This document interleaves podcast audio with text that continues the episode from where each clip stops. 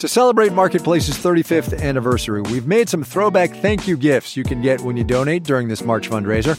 We took our old dot .com era logo and put it on a sticker, on a glass mug, a tote bag, and a t-shirt. No matter how much you donate, you can get a fun piece of Marketplace history. Check them out at marketplace.org slash donate. These limited edition gifts are only available through March 22nd. Get yours at marketplace.org/donate. To celebrate Marketplace's 35th anniversary, we've made some throwback thank you gifts you can get when you donate during this March fundraiser. We took our old .com era logo and put it on a sticker, on a glass mug, a tote bag, and a t-shirt. No matter how much you donate, you can get a fun piece of Marketplace history. Check them out at marketplace.org slash donate.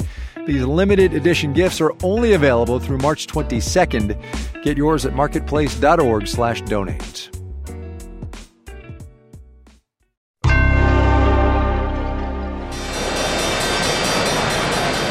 This is Marketplace After the Bell. I'm Scott Jagow, and I'm here to make sense of what happened this week in business and the economy. It's Friday, October 16th.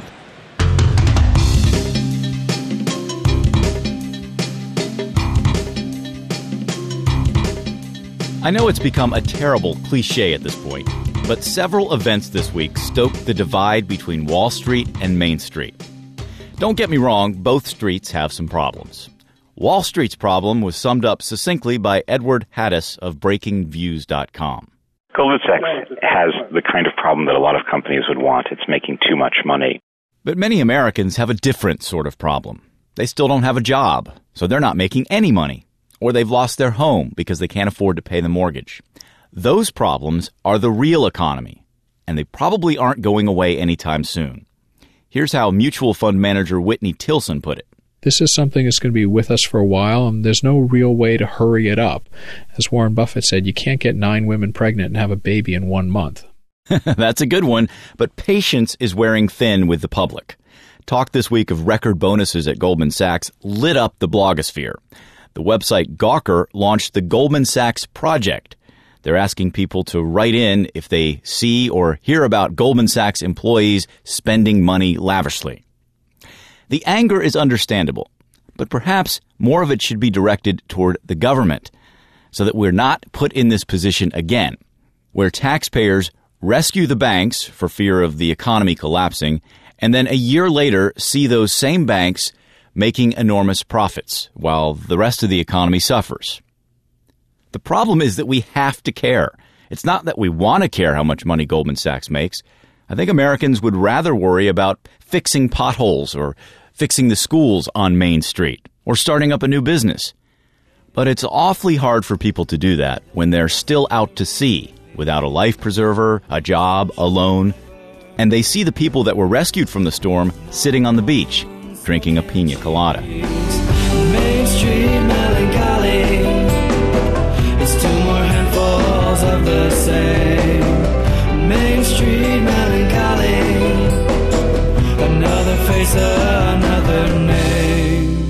Marketplace, providing you what you need to know about business and economics on air and online. Explore everything Marketplace has to offer, from explainers on technical terms to stories on personal finance at marketplace.org.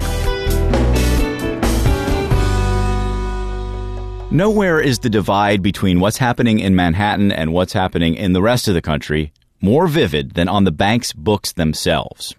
Investment banking is raking in the dough the retail banking side is showing losses on mortgages and credit cards. So you have a bank like Goldman Sachs quadrupling its profits, while Bank of America reports a billion dollar loss. For more on where the banks are at this point, we turn to Bart Narter with the bank consulting firm Celent. Bart, what did the numbers you saw this week tell you?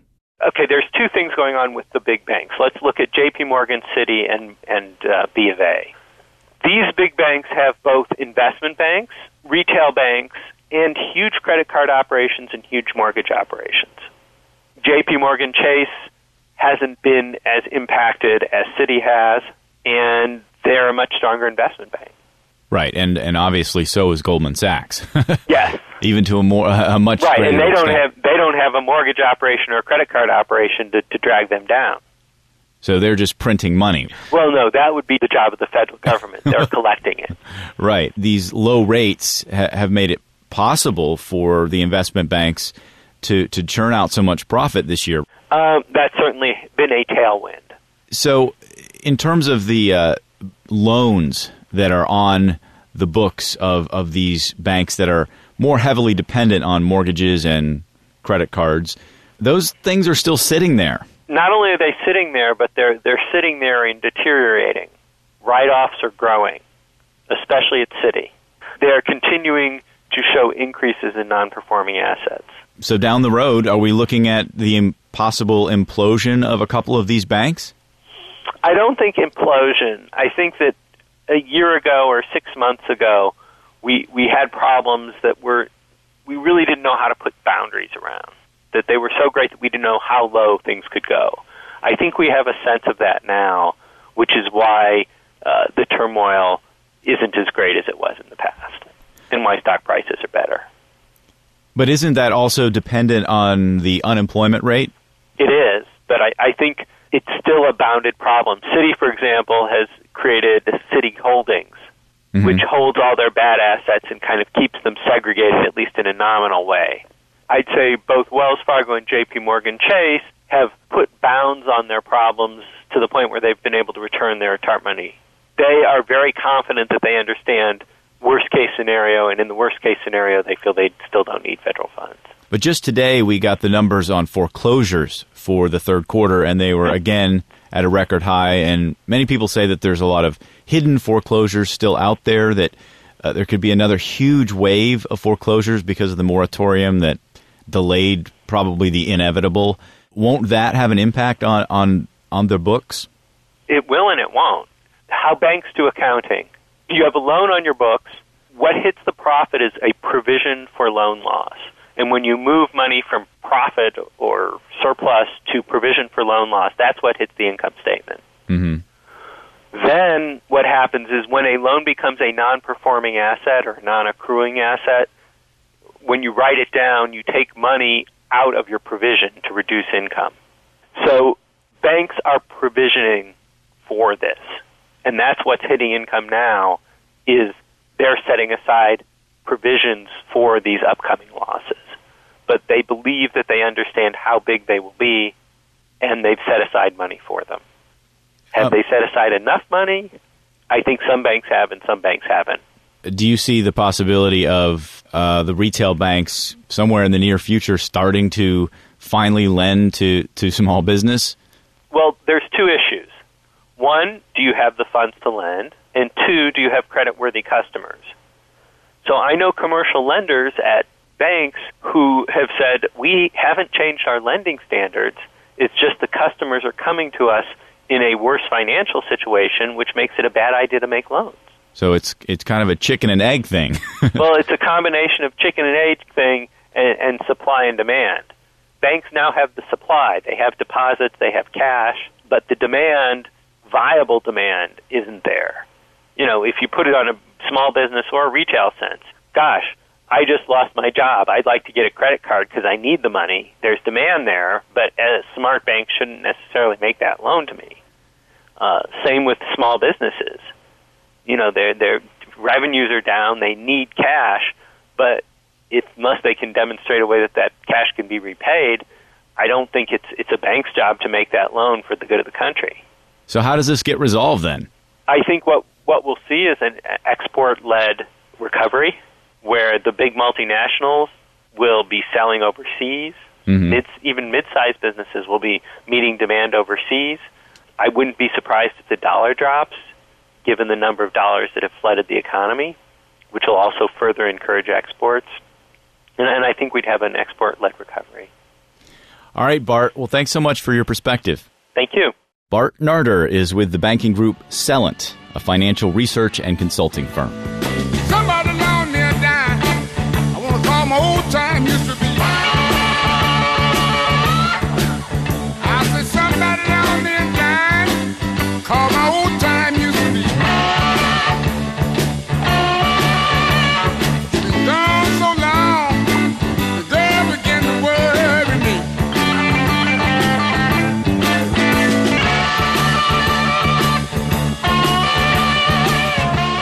This is Marketplace After the Bell. I'm Scott Jagow.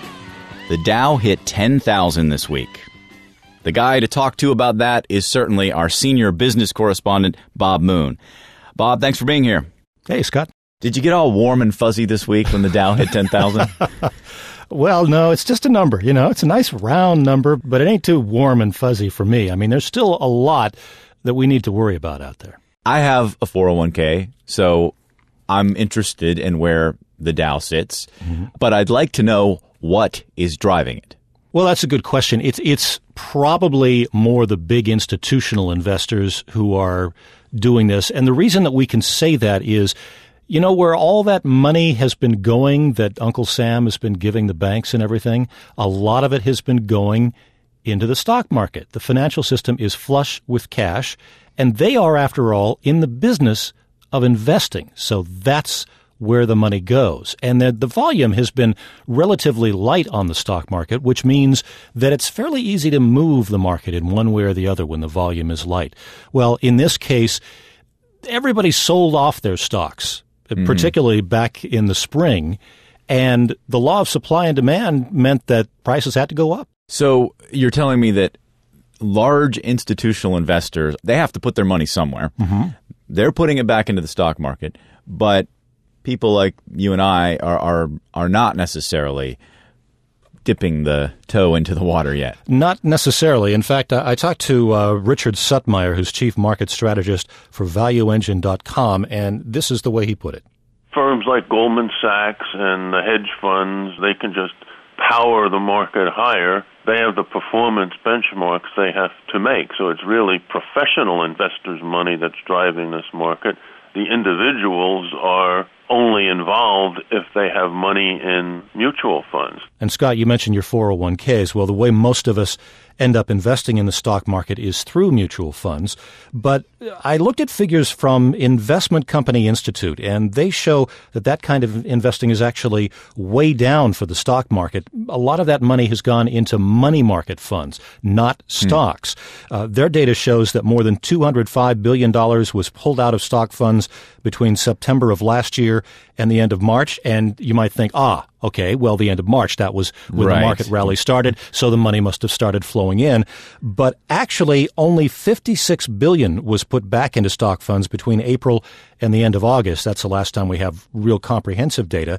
And in fact, there's even a hint that on a weekly basis, small investors remove 2 billion to 4 billion dollars more than they put into those funds that focus primarily on domestic stocks. So the money has to be coming from somewhere else. More likely that it's the big big money investors and the big institutions. So maybe I'm not making much return on my 401k or 403b technically. Well, possibly not, because if the money is the, in the money market funds, the returns have been pretty paltry so far. Really paltry.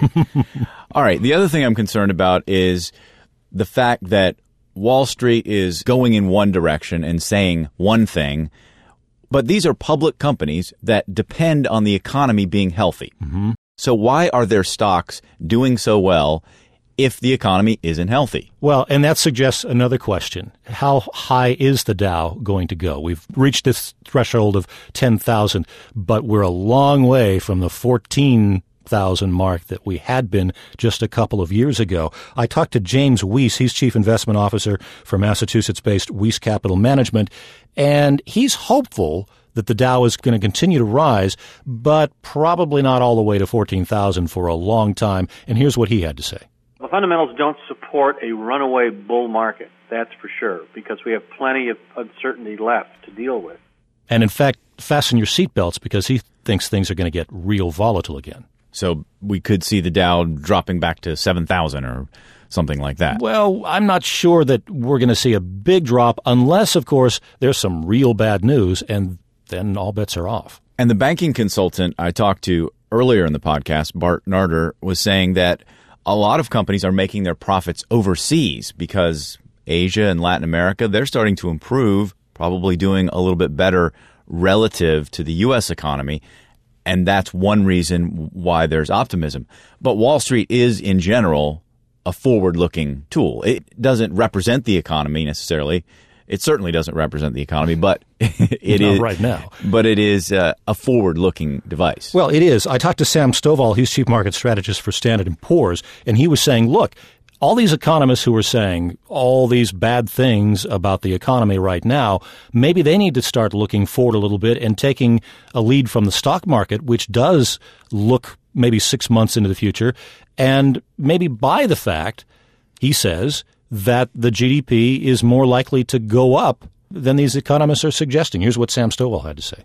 Usually the market tends to bounce to the downside to sort of catch its breath and get ready for another move higher. But our expectation is that the trend is still your friend, and we probably will continue to work our way higher, at least in the near term. I guess this all comes down, Scott, to a game of who do you trust here? Because I also saw another quote uh, on one of the blogs that said markets tend to anticipate economic news, but they don't necessarily predict it accurately. yeah, I don't think I want to trust uh, 10,000 necessarily either. Mm-hmm. It's a good round number. Let's leave it at that. Bob Moon, our senior business correspondent, thanks. Thanks, Scott. You know, I think the only 10,000 that I trust, the 10,000 maniacs. And that's after the bell for this week. I'm Scott Jagow. I'll be back next Friday to make sense of what's happening in business and the economy. In the meantime, read more about these topics at my blog, The Scratch Pad, at marketplace.org. Have a great weekend.